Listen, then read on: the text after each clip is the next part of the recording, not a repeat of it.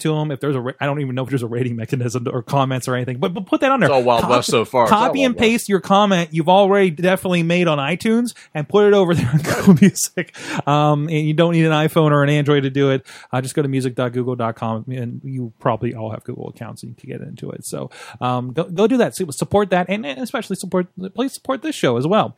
Also youtube.com/Wrestling Mayhem Show and the Facebook page, the Facebook group for Wrestling Mayhem Show. Videos are being shared on there of the shows. And thank you to our Patreon subscribers, of which I'm trying to find a list, but I know who's always there. That's, first of all, the WrestlingRevolution.com. Mr. Garza from El Paso is the longtime Patreon supporter. Thank you so much for that. Also, almost forgot. Bo Diggity! Woo! Help us with the show. So I'll say it like that. The Jennifer and Matthew Carlin's Foundation for Podcast Betterment, Ed Burke, and I don't know if the fifth person is Alex Cars or Matt Bike, so I'm just going to roll with both of them. Thank you so much, guys. I'm pretty sure it's Alex. So I'm so sorry. Patreon changed things, and they buried the list. And I can't easily bring it up anymore. And I just noticed the number was different, so I haven't been able to check that out. So apologies for that. So somebody got extra notified. That's okay. They're part of the show anyways. And also you can drop us a line at Good Times. Good Times. Good Times. Thank you. Good Times at WrestlingMayhemShow.com, 412-206-WMS0. And you join us here live at WrestlingMayhemShow.com with the chat room and the live stream and the stuff we don't talk about on the show.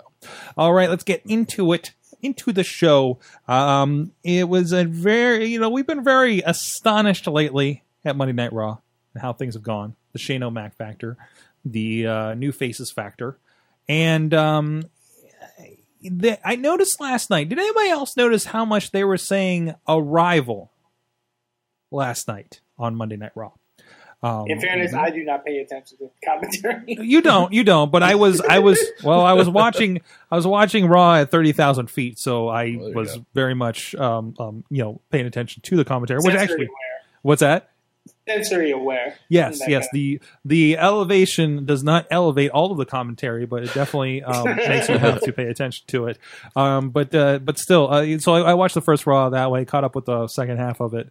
Very, very, very right on the dot, an hour and a half into it, actually. I caught up the rest of it this morning, and again, kind of catching up more than I usually do on commentary.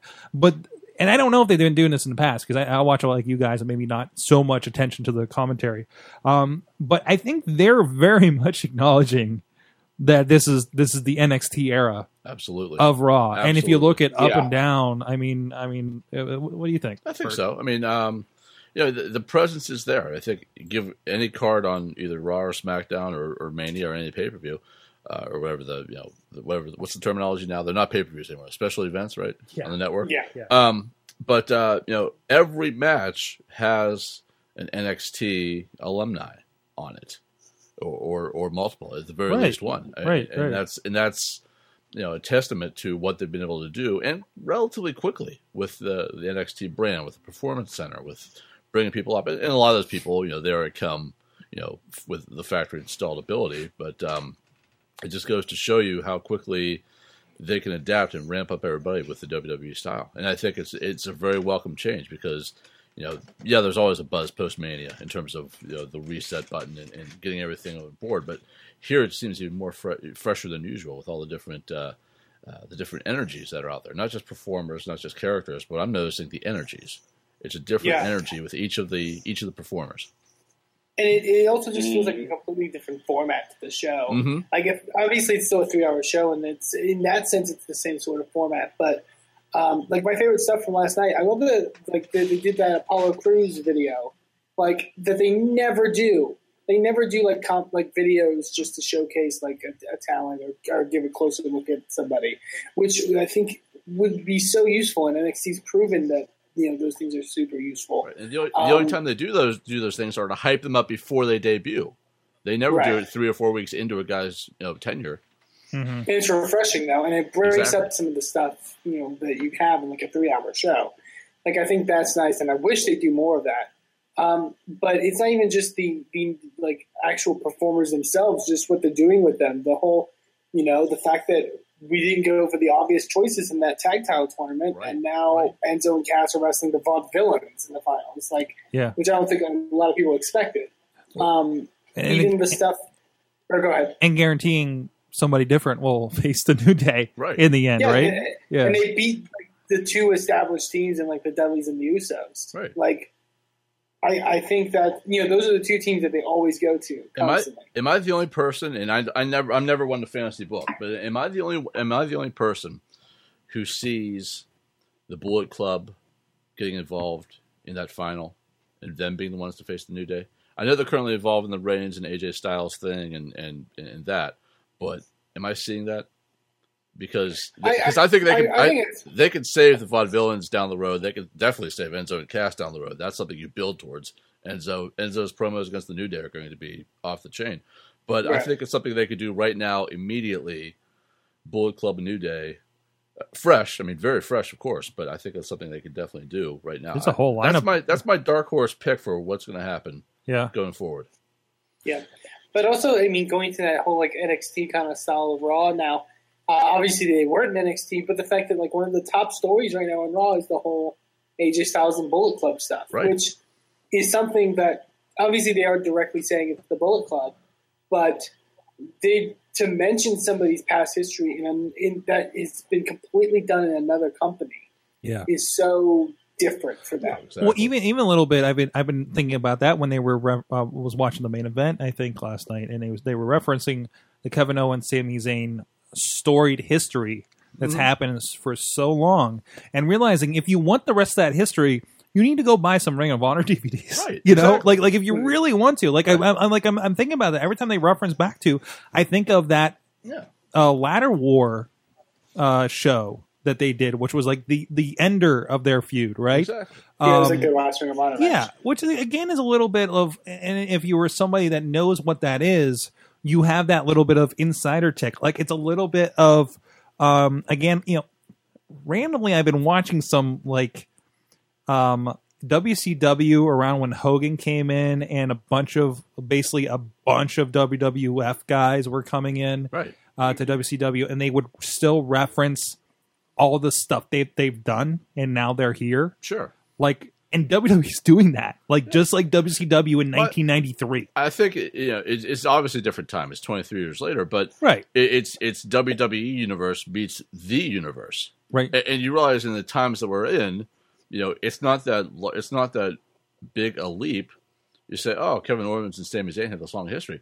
It's not that big a leap to that's neat. Go on your laptop, go on your phone, do whatever, go on your tablet, and say, okay, well, you know, Google Kevin Owens, Google Sami Zayn, YouTube it, Wikipedia it. You know, it's literally, you're a minute away from the entire history and as you want to consume it. And it's throwing a bone to, you know, obviously guys like Ring of Honor, Evolve, IWC, RWA are like, hey, Corey Graves, he was here. Right. You know, hey, this guy, he was here. Right. Lugan Shulo, the Drifter, Elias Samson was here, you know, whatever the case may be. Right. So that still referencing something like that throws a bone to like a Ring of Honor. I remember there was this is slightly off topic, but also very much on topic. I remember back when Beth Phoenix was debuting in the WWE, and she was going through developmental at that time, OVW, and she was a valet in OVW, but also, you know, going through the motion, the performance to be a performer in the WWE, we got notification. I think it was Drew Lazario had notified us that, hey, there's a chance they might be using her video with, at the time, Alexis Lurie, became Mickie James, for that video. The stuff that like I was doing commentary on, like that could be used. I mean, never came to fruition, but you know, there was that sort of thing. So I mean, they were doing it even back in 2005, 2006. The seeds were being planted. Yeah, and I think that's, you know, that reference like that, you know, it's interesting. And well, even to the point where it wasn't. There was a tweet last week about matches from, was it Progress? Got announced. Evolve and Progress, because they're both hosting Global Cruiserweight Series qualifying matches. Right, and what an interesting way to do that. And obviously, what Revolution Pro, I know we've seen a lot of footage, especially when it comes to, like, you don't see New Japan stuff. When Baylor and Nakamura came in, it's Revolution Pro in the UK, right? Yeah. I thought it was always kind of interesting. Obviously, there's already a relationship there, so I imagine they'll probably get some of these things as well. But and Progress is not something I've heard a lot of, right? Absolutely. And you're getting that now for the first. I mean, yeah, it's been there, but now you're getting it. You know, it's almost like a, you know, wash your hand, I'll wash your, you know, you wash mine, and it's, you know, is it Triple H is doing? Is that something else? I mean, it's not Vince's, but is that, you know, is that that influence coming in that finally acknowledge that yes, there are other groups. They're not a threat to take over anything anytime soon, but they can at least build to our story these different ancillary groups from all around. There's a little bit of a foreshadowing for Indie Mayhem Show this week, but we had Matt Carlin's actually had a chance to talk with Booker T at the IWC Meadville show. That's going to be on this week's show. Very nice. And he did discuss a little bit about, you know, and this is a common, you know, discussion of, you know, there was the territories and everybody was ready for prime time by the time they got to prime time TV with WWE or WCW or wherever the case was, and like this idea that these indies, you know, again, we've talked about a long time, maybe there should be a different name for all these, are to the point where they are giving guys like a Kevin Owens / Steen or a Sami Zayn / El Generico ? You know, the seeds to just roll right in. Absolutely. And right up to a match with John Cena within like 3 months, right? Absolutely. Or AJ Styles. And why shouldn't they? You know, exactly. They built this reputation, right, and they've built this selling point. I mean, Kevin Owens, you know, not only, you know, he, you know, people on the indies knew who he was, but like he came into WWE, and I'd have to, you know, check numbers and stuff like that, but I would bet he's one of like the top merchandise sellers. Yeah. Oh, sure. Like I can't tell you how many Kevin Owens T-shirts I see at indie wrestling shows, and that's what counts. And even at the end of the day, that's what counts. Even on television too. Just look at the crowd on TV. I mean, you see the New Day shirts, you see Kevin Owens. You don't see as many Cena as before. I know, was it Big E that sent the tweet yesterday about New Day's the top sellers on Mania weekend with the New Day. New Day merch was the top seller. Wow. Yeah, on WrestleMania weekend. Of 100,000. Right. So we've been splitting the three ways. They're kind of doing okay right now. They're doing okay by themselves. Good for Kofi. Right. You know, in the long run. Good for Kofi. Finally, sticking with them. And they say it themselves. They're selling, you know, unicorn horns and boxes of cereal. Like, yeah. That's crazy. Like, but you know, they've sold it because of their work and because of the stuff that they put into their actual. Was it Big E that said thank you for wearing phalluses on your head? That was the exact phrase that was used, which is funny because on a quasi PG esque related tweet to actually say that. There's a lot of hip gyrating happening. I don't know about the PG esque. Oh, but I'm saying like phalluses on your head, and I think it was like, well, thank you for wearing phalluses on your head and buying theoretical cereal or something like that. I not to make this like a transition to this and let's talk about Roman Reigns train. But I honestly would really love to look at the numbers and see how Roman ranks on merch selling compared to guys like the New Day, guys like Kevin Owens, you know, like that. I honestly would like to see that. Well, that was interesting, and I know several of us here on this show listen to We Watch Wrestling. I think was where I heard this conversation because they talked about. I think that's where they talked about how many shirts are in the audience, regardless of what you hear from the crowd. Mm-hmm. There are still a lot of Roman Empire shirts out there. You know? Absolutely. You know, I don't doubt that at all. But John Cena's the same way. Right. You know. Especially with kids. Yeah, exactly. And I don't know. Roman is a little more cross-generational, I feel. Mm-hmm. Like, you got dudes rocking it. You know, you got kids rocking it. You got the ladies rocking it because he's so dreamy, you know. Honestly, I think it's also a design thing too. Sure. Some people like designs and they're like, that's a pretty cool design on Roman Reigns' name. And I mean, because I like Seth Rollins stuff when he was on his own and before the injury and stuff. I'm like, this is a bad guy. Yeah. And I'm like, I like the way that shirt looks or this, that, and the other. And it's kind of like what Bert and I talked about earlier. It's not almost like a bad guy, good guy thing. It's like the fans like it for the style. Yeah. Represent. I think another part to that as well is that like quantity. Like Kevin Owens has only been in the WWE maybe a year and a half. Yeah, and that. I would say he's had like 10 different T-shirts at least. Mm-hmm. Absolutely. Like, New Day's had like 5 or 6 now. Like, yeah. I think the fact that they're trying out new stuff, I couldn't tell you a Roman Reigns T-shirt other than the one he's wearing currently. Right. Like there's still like some Shield like crossover because that's the gear he had forever. But it is the spiritual successor, right? I mean, he's kind of adapted it and evolved it a little bit. But he's like, I love the Shield, and that's still the Shield guy, you know? Right. To the super casual fan that doesn't even know all the wrestlers' names, right, which are, let's be honest, most of them, they exist. Yeah, no, that's they're the not most as hardcore of. As us. No. That's the 0.5 that keeps swinging back and forth from week to week in the ratings, you know, and actually even more so. It's probably fuller to a full point, you know. Oh, right. Wrestling, you know, like some people are just tuning in because it's wrestling. Yeah, the Samoan guy. And the guys with the unicorn horns and this, that goes back to casting, which is me when I'm watching hockey. That guy, the number one of these is Sid Crosby, right? Right. Okay. And that goes back. That goes back to the casting discussion. Yeah. It's a glorified casting. Well, actually, we didn't. I don't think we had that here on the show. We had it offline yet, but I'll go back. So, to that. I'll tell you what. Let's have that further discussion. Okay. But first of all, I want to give shouts out. Shouts out. You know. We do have merchandise on the show, but we do. We also have sponsors. Yes. And while we may not have Skittles, we do have Slice on Broadway. Oh. Our good friends at Slice on Broadway. Excellent pizza. Supporting Pittsburgh podcasting with the finest pepperoni pizza, now at PNC Park, home of the Pittsburgh Pirates. You can check them out at sliceofbroadway.com, down there at the PNC Park in their new home, as well as the old school first location along the theoretical tracks at the top of the hill here in Beachview. There's construction. And Carnegie, PA, down on Main Street there in the Pittsburgh area. If you're around, and we talked to somebody that was involved in 3D printing from Piecemaker Technologies earlier today on AwesomeCast here on the live stream. And so maybe someday they'll partner with Slice on Broadway, 2 Pittsburgh originals, and they'll be able to 3D print fax you a slice of pizza so you can get it too. In the meantime, you're going to have to come up here, or you can hit up on Twitter and tell them thank you for supporting the Wrestling Mayhem Show over there. PGH underscore Slice on Twitter, Slice on Broadway on the Facebook and the Instagram. Let them know the Mayhem sent you.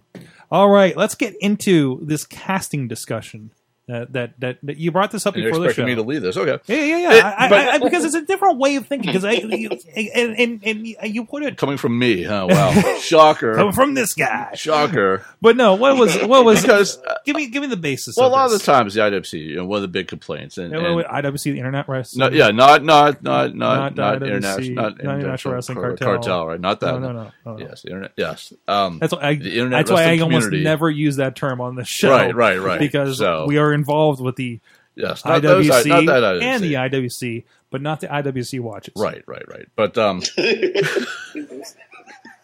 But pain in my ass. There it is. But one of the big complaints that seems to happen a lot is, so and so gets buried, so and so they're not pushing so and so, and the argument is, how come this person isn't champion? How come this person isn't over? How come this person's not the top guy? And I think the arrivals that have come in the past few weeks really speak to the WWE more so than other wrestling groups, more so than the TNAs or the Globals or the Ring of Honors or anything, as a casting agency. It's a glorified casting agency. It's a glorified casting call. We don't want the necessarily the top wrestlers, but we want guys that fit the roles we want to have happen. Do we want to have a powerhouse who just fights for the kids and fights for what's right, the hustle, loyalty, respect? Yes, we do. There's John Cena. Do we want to have a tough, brooding, Polynesian Samoan to just go in there and kick some ass? Yes, we do. That's Roman Reigns. 3 happy black guys, New Day. But seriously, it's casting more so than the performers rising to the top. And one of the things that I like to do when I'm doing independent wrestling, especially promos, when helping people find their character and helping people develop their character, is ask them on independent level, well, why are you here? what's your purpose here at this federation tonight? What's your purpose in this match? And, you know, they'll tell me, but it's all about finding your character. It's different in the WWE because that character has already been ascertained and assigned to them. Mm-hmm. And I think that's where the difference lies, is that, you know, you're not feeling us. You're not the best wrestler in the independent circuit rising to the top of WWE, leveling up. You are the best wrestler for the role they need at that given time. And also, there's a little bit of adaptation too, because there's also we need a role that's this thing, and then what do you bring to that role? Right. You can look what can you do that takes it to a different direction. Right. I mean, look at the pitch, the initial pitch, and this is, I know, an interstitial that pops up on W Network from time to time, talking about the Mankind character. Right. And kind of then what did Foley... Mason the Mutilator, right. Yeah, and then what did he bring to that character, you know, that made it Mankind, and then it evolved over the years and over the years. Undertaker. Right. Undertaker. Or the, you know, the example I just said, the New Day. Yeah. You know, they've talked about this, the story of the meeting with Vince, and Vince said, oh, you should be preachers. They knew it would die on the vine, but then what they did, they used their personal, you know, charisma, their personal ability to get that over in a way that nobody would have foreseen. And I don't, you know, we're looking at New Day now, but do you guys remember when New Day first came out? Yeah, they were dead in the water. Nobody knew. Yeah, nobody knew what to do. They're like, okay, all right, okay, this is interesting, and we're just like, well, there goes these guys. Yeah, you know, they're done. And I don't know what it took. I don't know what they did. You know, other than just them persevering and carrying on when people didn't care. Power positivity. Yeah, power positivity, right? And they gave them the chance to move with it. And there it goes. Absolutely. Well, do you think, because I think, and I'm not always the biggest, as of late, CM Punk fan, but I remember when he was talking about sort of the New Day's rise and stuff like that, and when they grew in popularity, about how he mentioned the fact that you can... One of the best things is you can tell, at the point when they really started to get over his faces, the fact that they didn't care almost, but in a good way. Not that they didn't care, but they didn't care, what people were going to think about what they said. Right. They were just going to go out and say some stuff and that they thought was funny and, get over it, I think that's important. We're going back to... It feels like we're finally going back to the extensions of ourselves. Right, exactly. You know, and that's what's always worked. That's what I love about, like, a Kevin Owens. Right. Like randomly, I don't know if you guys saw the clip, but I guess during the commercial break on Raw where Lillian announced that they'll be back or whatever for SmackDown or whatever, and Kevin Owens just grabs the microphone from her and says, and I'll be there too, and all the crowd cheers. Like, just in a commercial break. Right. Like, not even something that people would see on TV. Like, right. It being a personality, that's the whole point of this game, is what we're watching, And I think there, you mentioned something to this. There was a lot of formula. Mm-hmm. Like, okay, we do this and we do this. So it's the third hour. That means something like this is going to happen. I think a Divas match goes here. Yeah, right. And it was very paint by numbers. And we, as longtime watchers, would see it. And then the guys with the unicorns, Samoan badass guy. I don't even know their names. Right. This Hulk Hogan's still in this anymore. Are like, this is the same as I saw last week. I'm going to flip over to Gotham. I don't know. Whatever's on Mondays anymore, and that leaves the room for the because it is personality driven. It's entirely personality driven, and and I think for me as a fan watching it, I'm much more into the personalities. I'm much more into the mic work, the charisma, the whole package than I am the actual in-ring product. Mm-hmm. A 20-minute match bores the hell out of me. It does. Even the story they try to tell. That's why I've never been able to really get into Ring of Honor and all the other things. Entertain me. Yeah, because I'd argue, and not to knock Ring of Honor, but I don't think they're telling stories like WWE's currently telling. Right. No, with some of the people that have been in Ring of Honor in the past. Right. Mm-hmm. Like, I think that's an important aspect of it. I agree completely with the whole aspect of like you mentioned about how wrestlers need to fill a role, so to speak. And I think about when Chachi was actually last on the show, and I remember he brought up a really good point about the fact that everyone on the roster is basically still being listed as independent contractors by WWE. And when they're considered, in the sense of general work speak, when you hire a contractor instead of an employee, you're not hiring them to sort of do this and this and this and this and this. You're hiring them because they're an expert in a certain position that you need filled. That's right. That's absolutely right. That's a great point. And I think that's why people like the New Day and Kevin Owens, and to a level even like a Cesaro and guys like that, are starting to shine because they were allowed more freedom, at least it seems, to kind of try new things and do what they know will get over. Mm-hmm. I see that. Wheels, what do you think? I mean, just the way Eamon was talking about that, I was sitting there thinking about, like you said, the Cesaros and Owens and all them. They're getting to be what they were on the indies with a little bit of a WWE touch. Yep. And I mean, and that's what the crowd is into. They don't want the cookie cutter WWE wrestler or sports entertainer. They want their indie wrestler. And that's what they're getting with the Owenses and even the Styles now. I mean, and the Bullet Club. Well, not the Bullet Club in the name, but just Gallows and Anderson. And a lot of these guys are being able to be their indie selves with, like I said, with the WWE twist. Right. Gallows is a great example because he was there for, 3, 4, 5 years. You know, as Festus, and then, you know, the Straight Edge Society, Luke Gallows. I think this is officially his third character, right? I mean, it's technically fourth if you two and a half. Fake Kane, yeah, fake Kane, of course. Fourth, right? But to be fair, how many gimmicks did Kane have before Kane? Oh, exactly, and actually, yeah. Still, right? How many since Kane? Since Kane, corporate versions Kane, of Kane, right, corporate right. Kane, you know, exactly. Yeah, you know, yeah. But I mean, yeah, for somebody like him, I mean, this is for Gallows. You know, this is a revival of sorts for him. I mean, you know, who would have thought that after a Straight Edge Society that he would have been back here for any reason? You know, and here he finds his voice, finds himself in Japan as part of the Bullet Club, and now he's hotter than he's ever been, more over than he's ever been before. He doesn't need anybody else to do it but himself. Yeah, and he's kind of almost, I mean, obviously it's too early to say, but he's almost made because of that reputation that he's built in Japan. Right. Mm-hmm. You know, to where, you know, look back to when he was in the Straight Edge Society, you know, it could have, if he wasn't able to execute or if he wasn't able to get over enough, they could have easily let him go, and obviously they did. Mm-hmm. So I think now he's in this comfortable place now where, okay, I have this reputation now. I'm over in a sense. Right.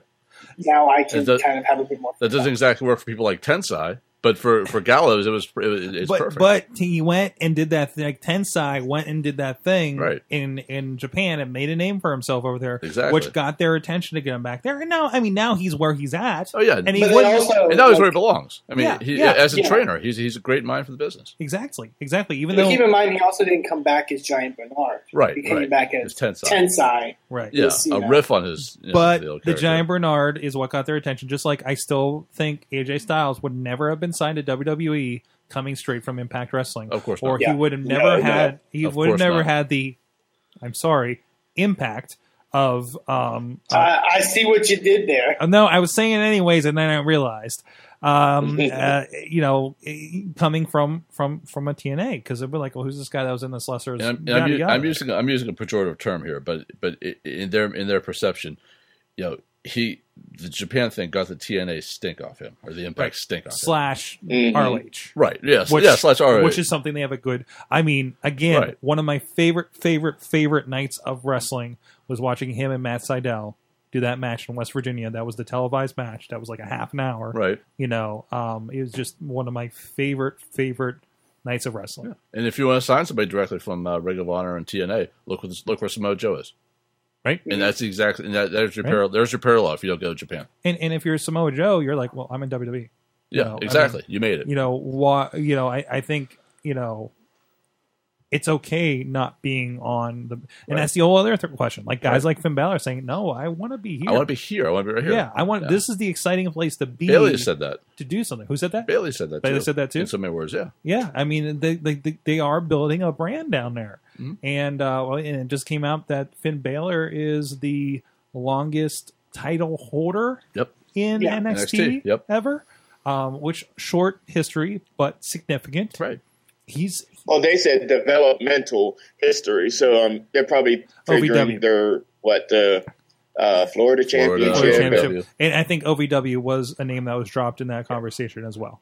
So, so I mean, that's pretty good. And it's like, you look at Austin Aries is now down there. You got, like we said, Joe, Balor. A lot of those guys that were in these different places are enjoying, in our eyes, that's the developmental / feeder to the main roster, but they're enjoying it down there almost more than they would being on the main roster. Right, because if you're just developing that place to be the feeder, then it's going to feel like the feeder. Exactly. You know what I mean? Exactly. Just like if like Superstars is developed to be the thing where we put Raw highlights and a Stardust match.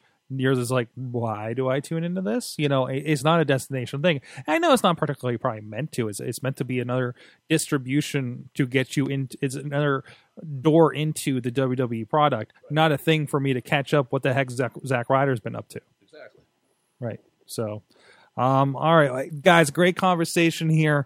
I'm sure we'll be having this for a good while, actually. So, let us know what you think about this kind of state of WWE, this NXT influence, this casting idea that Bert has brought up here on the show. I'm really kind of looking forward to see what you guys think of that as well. Hey, we're going to take a look at another story from our 10-year anniversary party at Looking for Group Pittsburgh, our great friends that hosted that party back in January, and we'll be right back with a big question. Wait for the perfect time, then attack. Don't give up what you want, take it back. Wait for the perfect time. I first got into the Mayhem Show because I think it was around 2008. I was getting into like forums and wrestling related stuff on the internet, and I was following another group of people that were doing a sort of podcast sort of thing on TalkShoe, and I had seen sort of the related podcasts and stuff like that, and I listened to an episode of The Mayhem Show, audio only, where DJ Lunchbox and Dr. Remedy rummaged through like some like box in wherever they were podcasting and found like cat pills and a bunch of random like cartoon-based stuff, and I had no idea what was happening. They didn't talk about wrestling for the first hour, and then I had to figure out what I was listening to. So I discovered more, and that's kind of how it happened.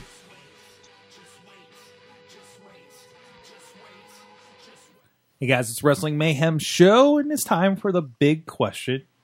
And I think I got a good one here. I did not give these guys a heads up. It just kind of sparked in my head. When we're talking about the next generation, right?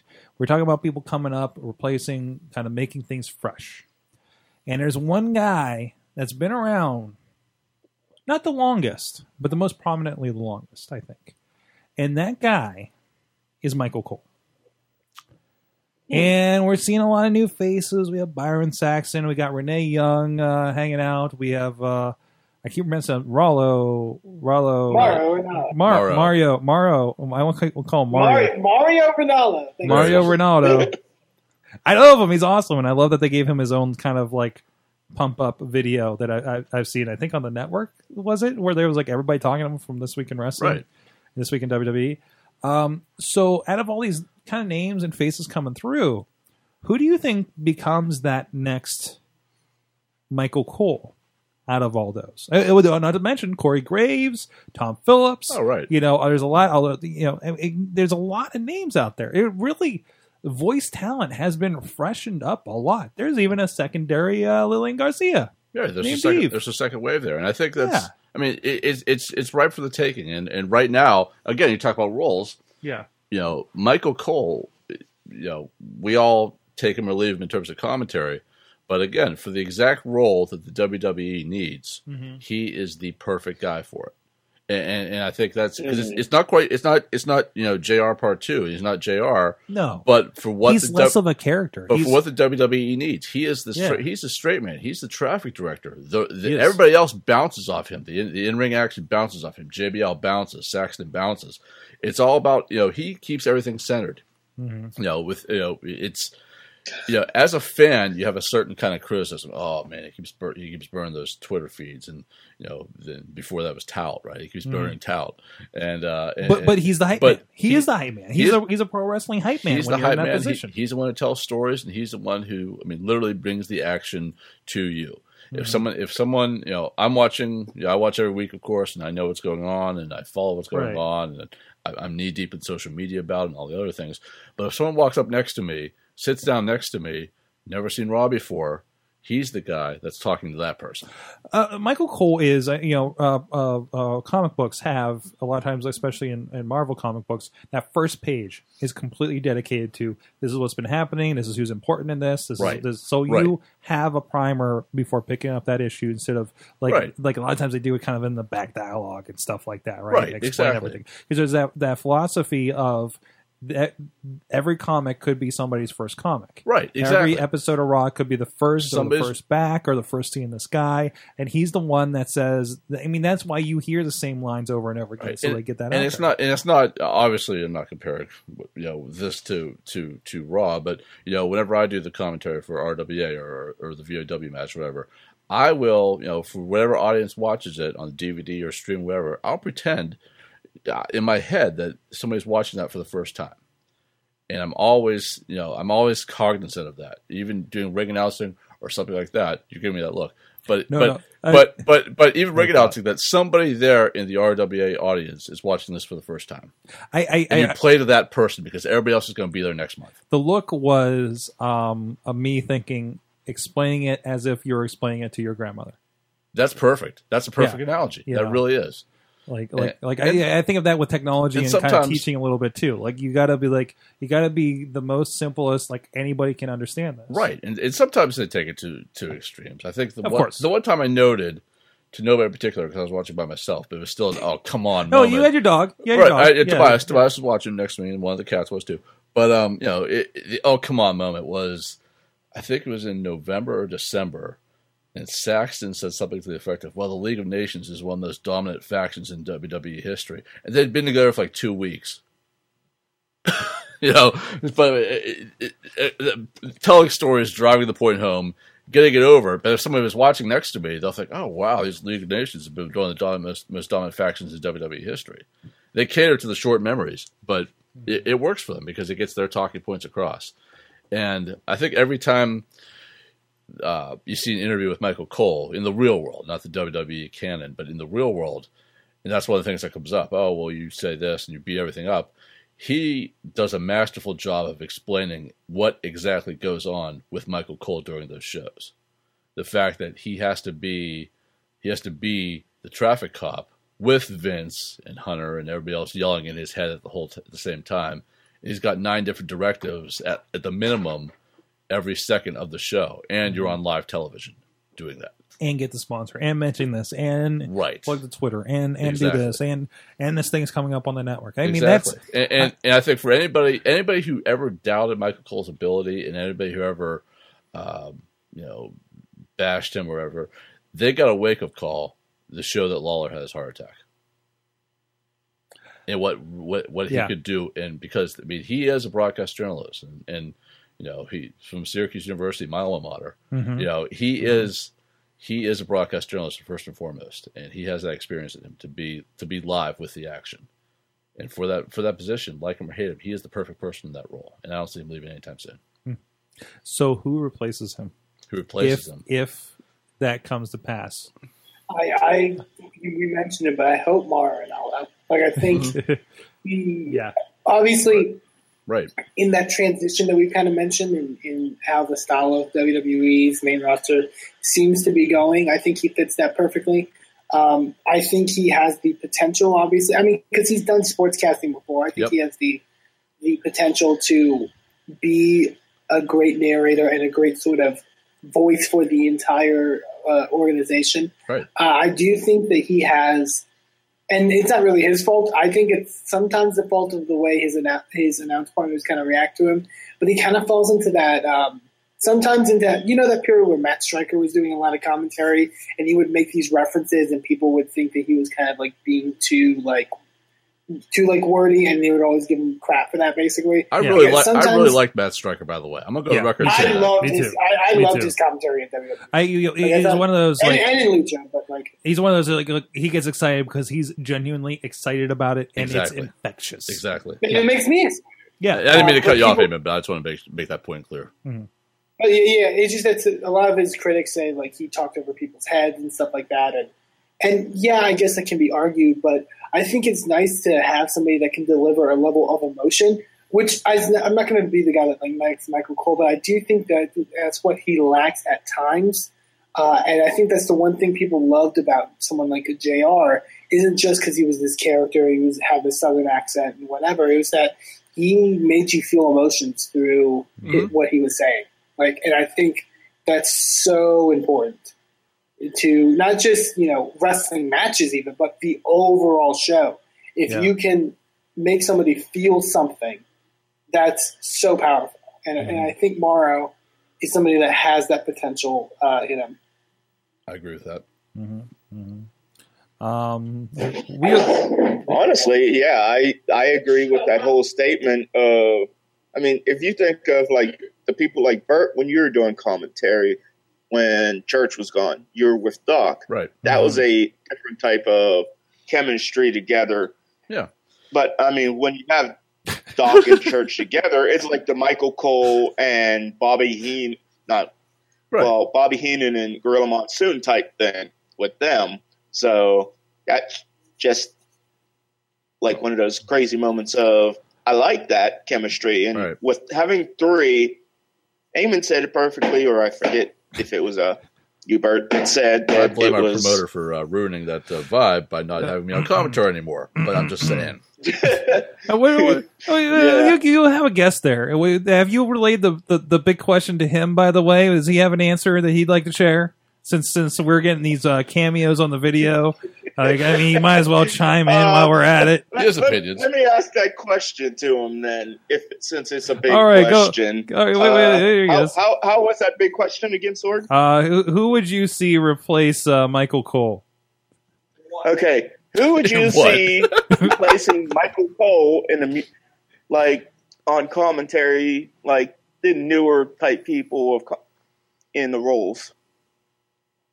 Because I know you watch a little bit of Raw. Well, I hate it. Because it's not RWA. I mean, could you see, say Triple H or Vince came to RWA and said, I want Doc or Church? Could you see them taking any company? Yes. RWA promoter Dr. Feelbad, by the way, is in the background.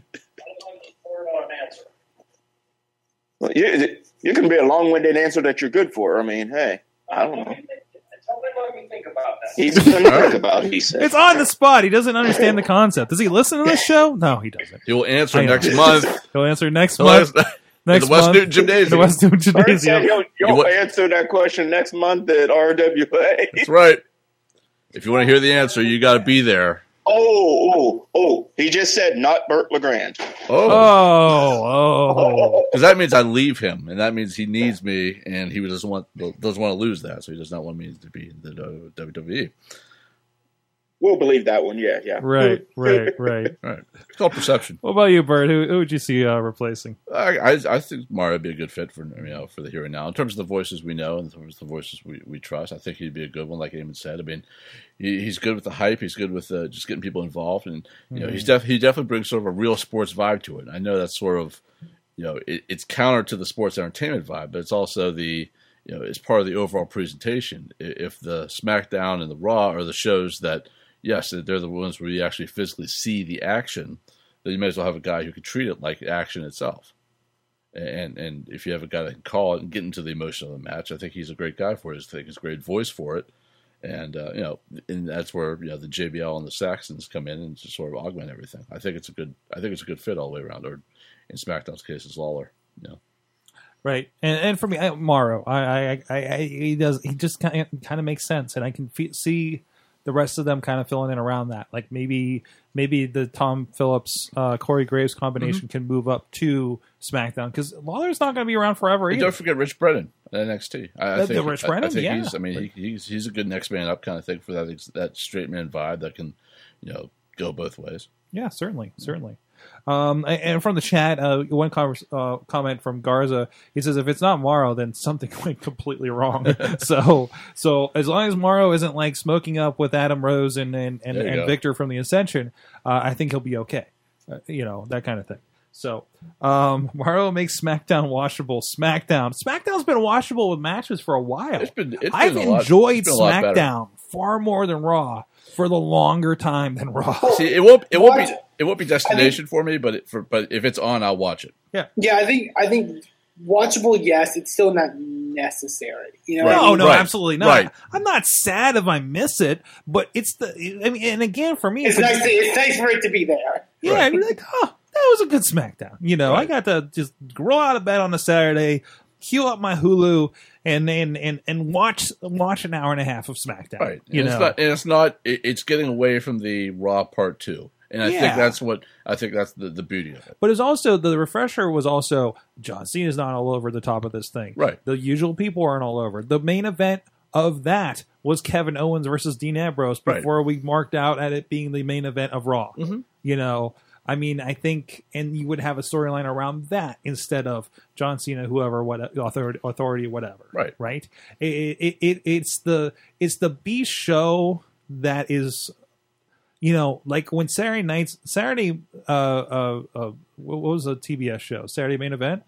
WCW Saturday night. Saturday night, like when that was still the watcher show and watchable show, and not the super jobber show where we just talk about Nitro all night, right. like that kind of thing, And I don't know, I think it's in the best spot it's been in years. Yeah, it's been. Yeah. I think it's in the best spot it's been since the brand split.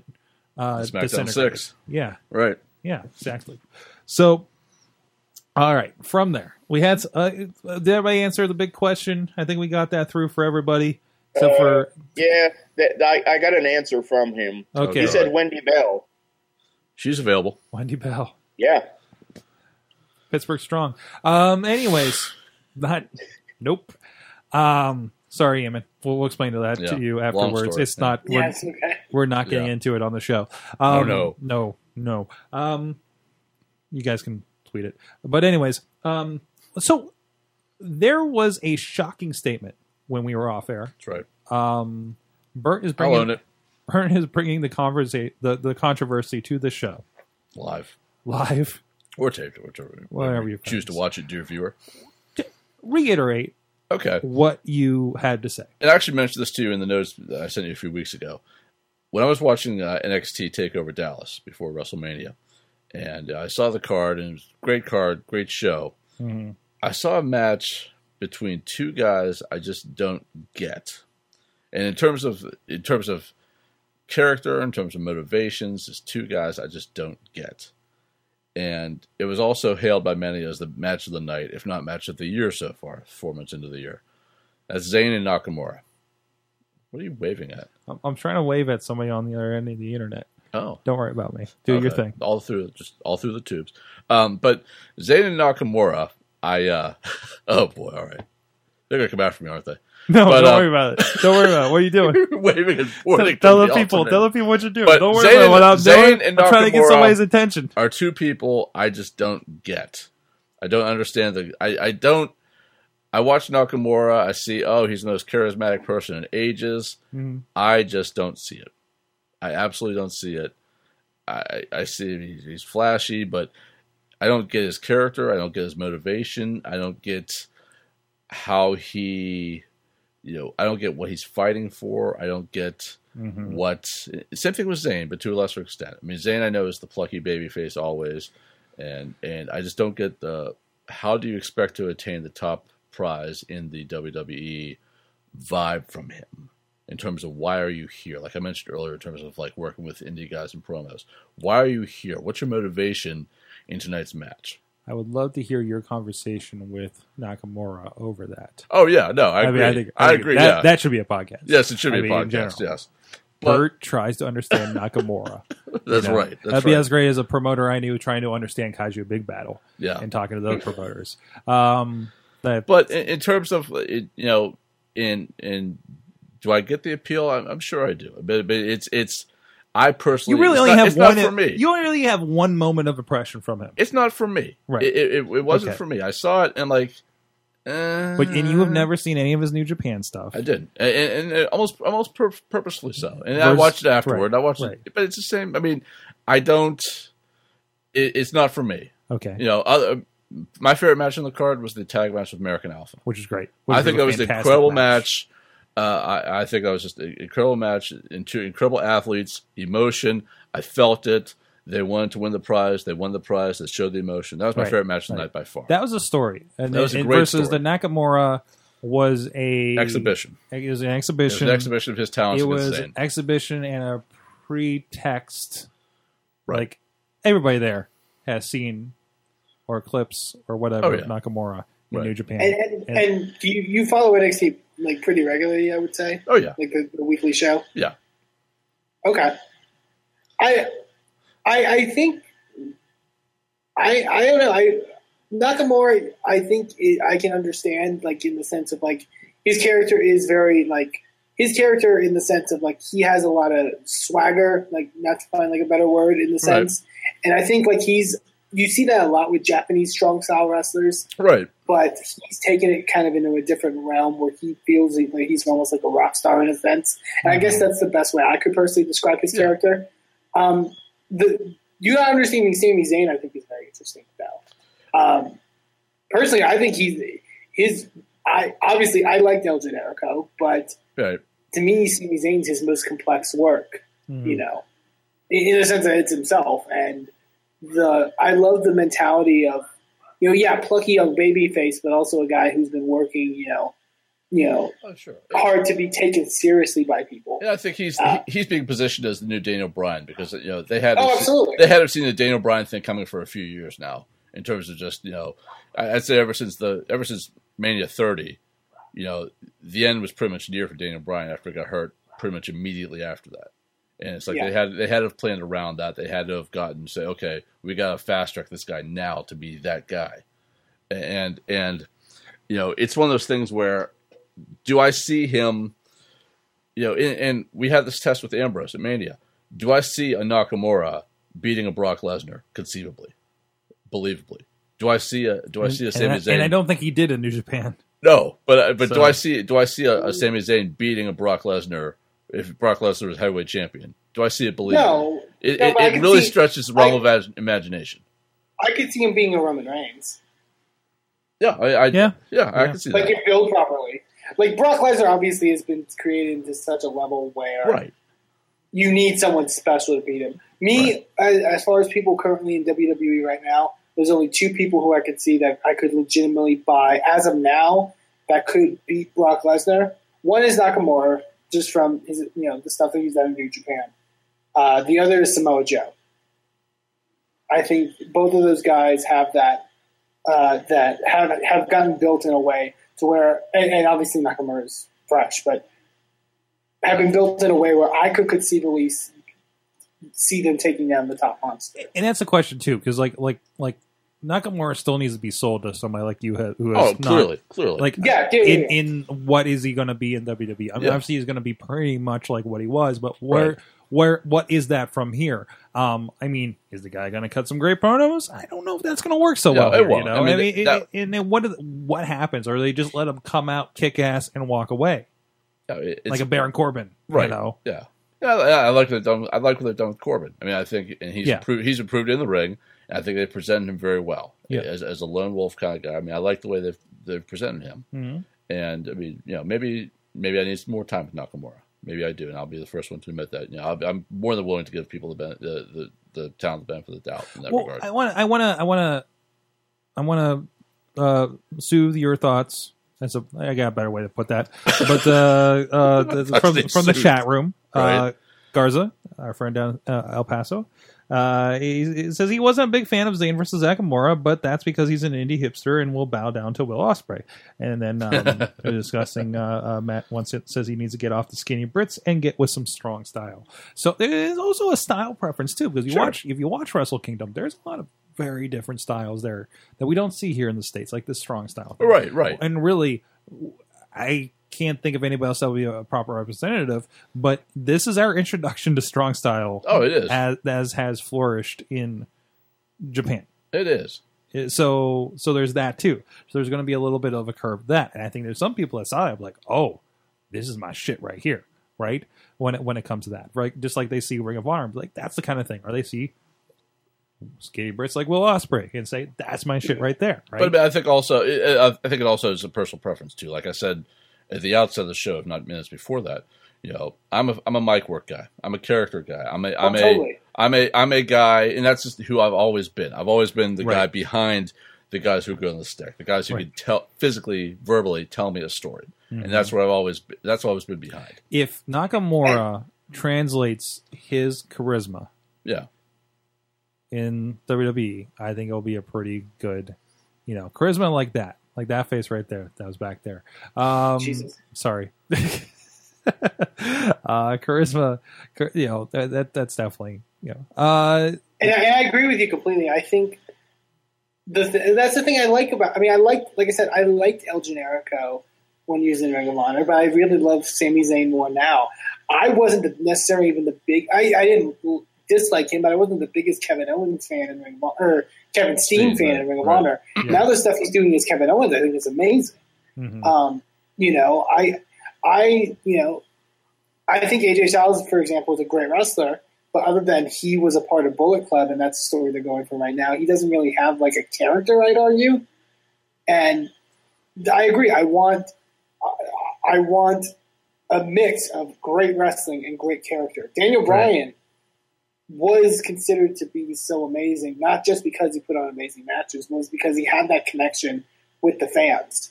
And I think that is equally as important, if not more important. Right? Oh, right. Right. And I can definitely see your points on Nakamura and Zayn. All I know, like, obviously it's because of my past watching Nakamura, but like Nakamura had his match this week against like Ty Dillinger. Right. And like that music hit, and I literally had chills. Like I felt my body like rushed with like chills. But whoa, hey, you better get that checked out. But little things with Nakamura, like I remember there's the tweet from when that happened WrestleMania weekend from Ty Jones. He's like, you know, like you can't be, I'm a 10, and Nakamura just responds, I'm 11. Yeah, right. like that. I think that's. And again, I don't know how that's going to translate on a microphone or anything. I don't know how great his English is. Last I knew, he has a translator helping him out. Yeah, and that's fine. And that might add to his mistake. Which is Funaki, by the way. You know, but then again, if Funaki just comes out and translates for him, I think that would definitely help his character. Right. and on the spectrum of mic work and get guys over, you know, I'm instantly, and I always was in NXT too, Enzo and Cass. Yeah. Best non-New Day act right now. Yes. Yeah. Because people get it. They got into it. They were brought along perfectly. We're going on an effort tangent here, but watch. You can't teach that. But the one thing I'm surprised they have not done yet. Mm-hmm. Every time on WWE television so far, they have cut to the crowd when they do the "You can't teach that." Every single time, you don't actually see Enzo do that. Yeah. So you pick up on the crowds thing, but not once have they showed Enzo doing "You can't teach that." So it's almost like the primer at home. You have to trust that the crowd knows that, which is good because I think part of their vibe, and they say that every time in the commentary, they're the most popular NXT team in NXT history, and showing the crowd react to that is a good visual cue. As a casual, the other thing is like when Cass does the whole soft thing, like he used to actually say it, and now he'll just point the microphone up to them, and the whole crowd will say it for him. It reminds me of like when The Rock was starting to get popular, and he would do those backstage pre-tape promos where he would do the millions and millions, and he has to trust that crowd's going to say it. Oh, yeah. And isn't that an interesting thing? Because now, like, WWE kind of, when you have something like The Rock or these guys now, and I feel like we haven't had this in years to this effect. It is. But you have this inclusive thing. Like, we're going back to that, you know, who's that Samoan guy watcher. Right. And be like, wow, look at 20,000 people sing along with this one guy. Right. Like, there's this inclusive thing. And now you want to be part of that group. And the fact that, like, Enzo and Cass did that and had that. Mm-hmm. Their first night walking out is incredible. Well, you already knew. I mean, that's the thing. I was going back and forth with somebody before that, and like 4 or 5 weeks ago, And I'm thinking, I really like these guys in NXT, and the only time to credibly debut them is the night after Mania, mm-hmm. because you have an inherent audience of at least half the people in that crowd know their shtick. We're there already. Friday, right? We're there Friday to watch that. Exactly. or that too. But they weren't even on the card Friday. I feel like. Oh, they weren't. No, they weren't on Takeover. They weren't even on pre-show or anything. I don't think. No, they've got a match with American Alpha next week. I think that's their last. Yeah, but they weren't on Takeover. No, not on Takeover. But still, that crowd would have. Yeah, because I felt like they just transposed that entire crowd from Friday and put them on Monday. Well, that one Saturday. But even then, I was going to say, even then they had them in Toronto. Yeah. In the Roadblock, which was basically a glorified house show. Right, Roadblock, right, exactly. Yeah. They had that thing on Roadblock, and they were over there too because people know them, and I think that's. I mean, not only is it a great dynamic, with Enzo and Cass now, but you also have in your back pocket a year and a half, 2 years from now, pull the trigger on probably one of the best heel turns you're ever going to see when Cass is says enough. Oh, I hope not. No, you hope not. You hope not. But when they do, I hope not. When they do, oh God, he's going to be such a heel. Yeah, who says that? Wow. And you can't teach that. You can't book that, ladies and gentlemen. This has been fantastic. But I want to learn. I want to find out. Wait, first of all, Wheels. I know you've been occupied there. You have somebody looking over your shoulder. Don't worry. I killed him. He's gone. I just, do you or other wrestling promoters that happen to be on the premises happen to have any thoughts on Nakamura or whatever the hell else we were talking about?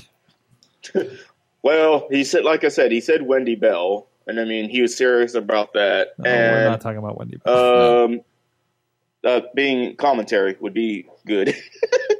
Oh. Hey, come on. She's quirky. She's smart. She's edgy, I will obviously. Counter that last part. Yeah. But Nakamura. Yeah, please let's talk about Nakamura. I don't think he's caught Nakamura, so to answer that. But me, I mean, I like Nakamura. He's not a bad wrestler. For commentary? So. Oh, for wrestling. Nakamura on commentary. No, oh, no. Yeah, I want to see him on commentary so I can go, what? Awesome. But other than that, I think Nakamura is a great talent and everything. And I just said it earlier, just to you guys and Derek just now, that honestly, I think Triple H, if he's letting these guys loose with this, with them being able to have their own characters, and because I've enjoyed past 3 weeks of Raw, but obviously somehow the ratings aren't showing that though. So I don't know. Oh, they're not. That's unfortunate. Yeah. But you can't deny that the crowd. No. Can't deny, and that's what I just said to him. I was like, honestly, I think what it is a lot of people that are on watching it on TV would rather be their live experience in that, because we've seen it, me, you, Bert, Eamon, all of us, live crowds really matter. Right. And I think also the ratings don't necessarily even detail how long they're sticking around. Right. Like the length in which they'll watch Raw for, I guess, so to speak. I would be more interested to see that compared to ones from, like, say, a month, 2 months ago. And like previous Raws after Mania, though, I mean, we're back to the hardcore fans. Mm-hmm. Because think about Mania. Think about Mania and what happened and where we're at now. Yeah. Title match, main event. Roman Reigns, Triple H. One of them is not wrestling anymore. Undertaker, McMahon. Both of them aren't wrestling anymore. Yeah. One's still on TV, but they're not wrestling. Right. Ambrose, Lesnar. Lesnar's out right now. Now you push the reset button again with new people. And, Taker, Triple H, Lesnar, three people that everybody knows, and people, some people, the casual fan knows, and the casual fan wants to see, not on TV anymore. Yeah. Period. Yeah. Right. So, I mean, we're back to... Okay, now we're back to hardcore fans. These are the guys that everybody else knows. It's a little bit like just like primetime TV. You're as good as your lead-in, right? Exactly. Everybody got mad. Honestly, I think what Derek even said, and I agree, is cut the 3 hours back to 2, and I think you might have a little bit better viewership. Well, to be fair, sponsorship ad revenue. Yeah, that's where it's at there, and they're not interested in. You're going to tune in for 3 hours anyways, right? If you're. Yeah. doing a Wrestling Mayhem show. I never say at 10 o'clock. Oh, I'm done. I can't watch anymore after 2 hours. Right. Because I'm the fan that watches 3 hours. I'm the guy that takes cat naps during the commercial breaks and set an alarm for 3 minutes so I can get back up and watch more. You know what I mean? I did fall asleep, speaking of cat naps. I did fall asleep during Triple H Roman Reigns. Oh, no. I did. I caught myself falling asleep twice. That was a very long night. That was a very long night. 7 hours of wrestling. That's really... Yeah. That's a lot. It's a little bit much. I was surprised that I made it through 7 hours of WrestleMania. I was just like shocked. Yeah. Because I looked at the time like, wow, that actually went that fast and it was that long. I feel worse because I had people at the house. I fell asleep as the host. We're like, oh, sorry, guys. You all right, dude? Because there's no warning. There's no warning. That like, oh, main event's going to be at 11:15. Yeah. And 28 minutes long. And 28. Wow. As what's his face Austin said yesterday or today that he commented about how long the Mania was. Wow. Anyways, it was a celebration. Got to entertain those 100,000 people. That's right. Forever. Was it then, now, forever for WWE's catch line? Right. They didn't realize how far they're going to stretch that tagline. Guys, what'd you learn from wrestling this week? What did I learn from wrestling? I learned that even though a rope may break, that crowd don't give a damn. Nope. I can't wait to edit this thing, by the way. RWA Spring Fling. Look for it soon on indiewrestling.us. # RWA San Francisco. SF. But, as if. As if. SF. Oh, SF. Made it. As if. You made it. As if. Oh, well, that was a weird character turn. But I learned that. Well, go to me. I learned that. I learned the value of improvisation, the value of having fun in wrestling from the live event at RWA. I don't think I've had more fun at a single event than I had this past Saturday, and that because of all things happening, that's what makes wrestling magical for me. It's that whole sequence of just improv, and that's what drew me to for the past 31 years I've been watching. Stuff that you never can predict what's going to happen. You can book it, mm-hmm. you can predetermine it, but you can never predict it. And I think that's Saturday was proof of that.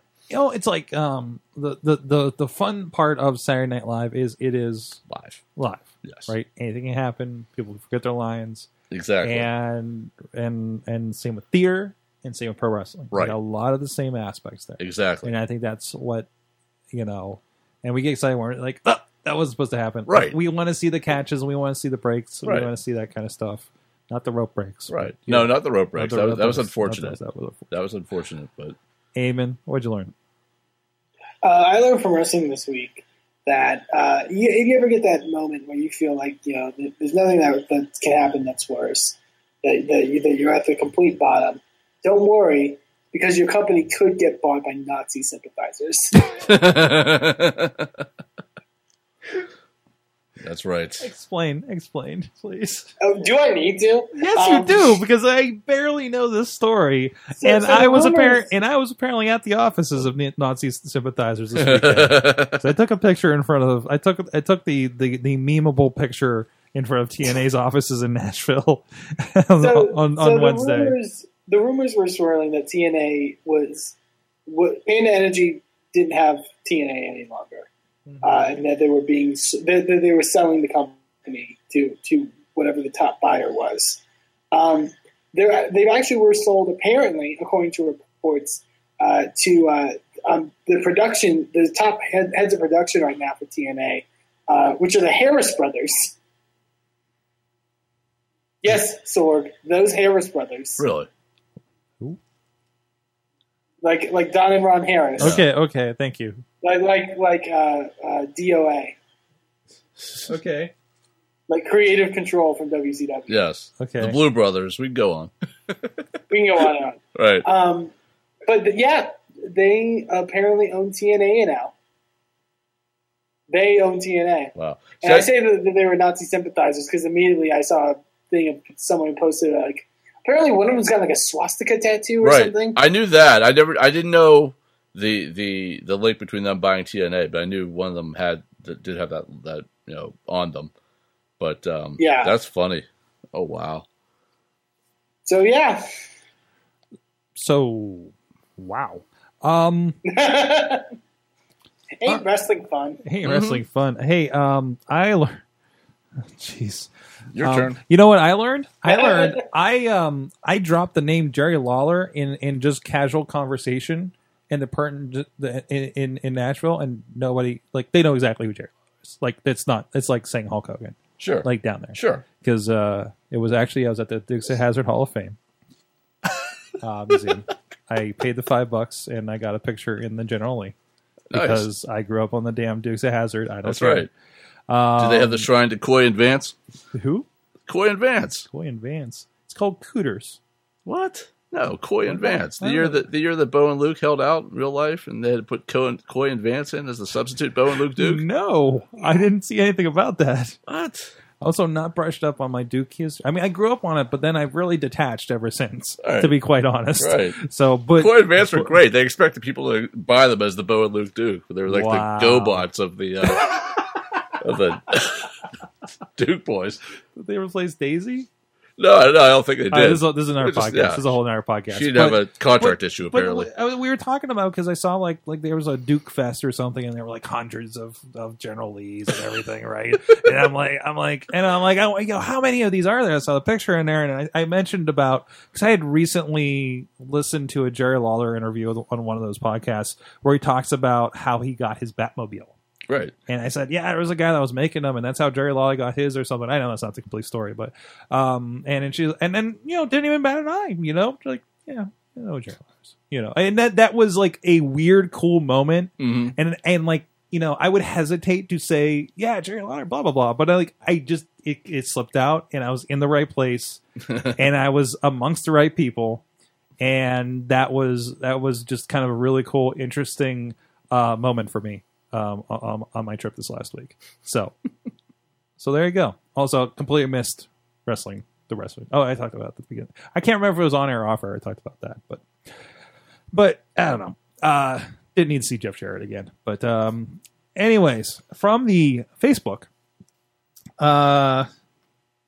there it is. Hello.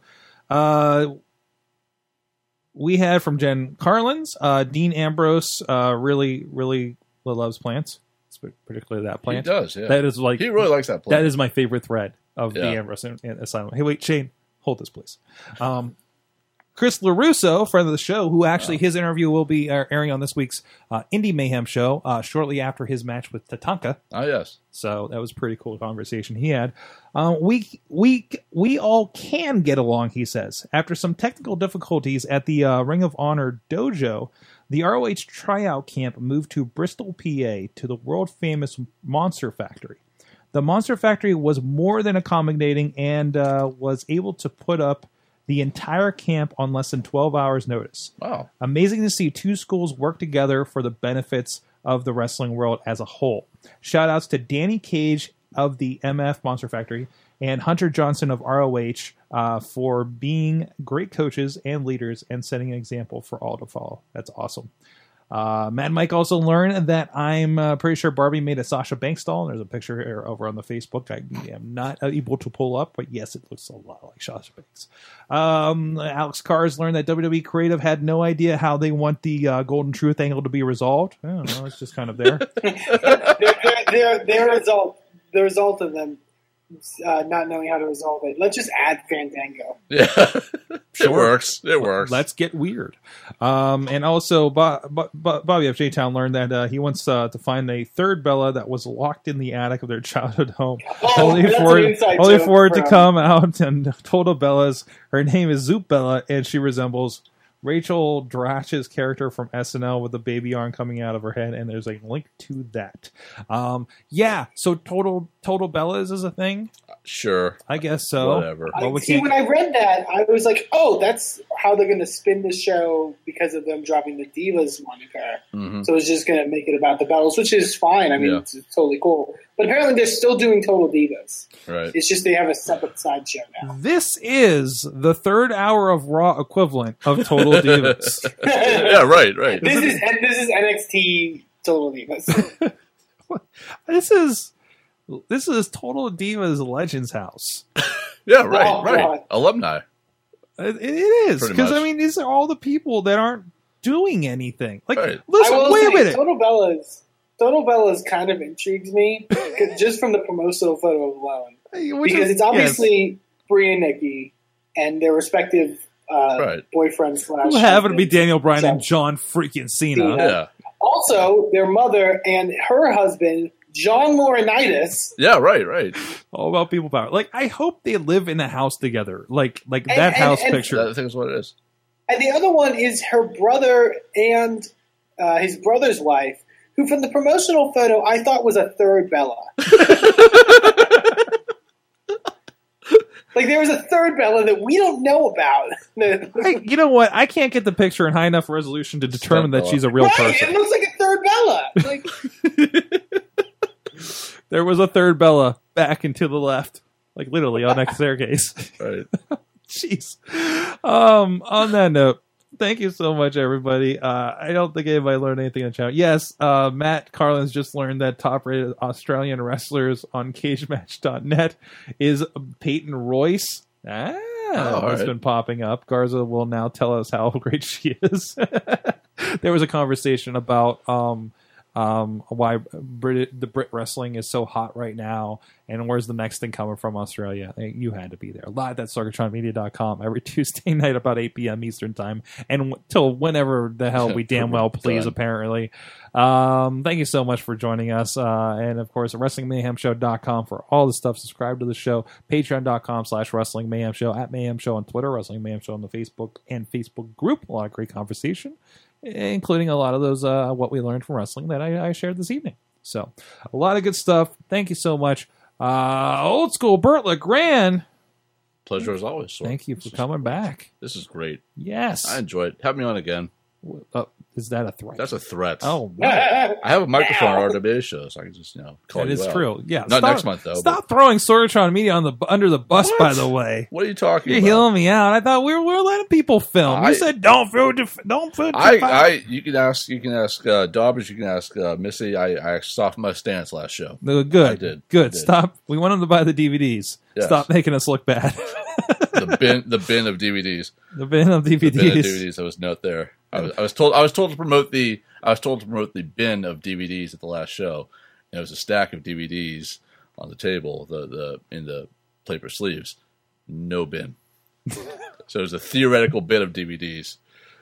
All right, we're gonna have to work with our marketing department, apparently. Yes, do you want a DVD? I have the March DVDs on my desk upstairs. They're still there. They were ready to go. March to Victory. There it is. Just sitting on my desk.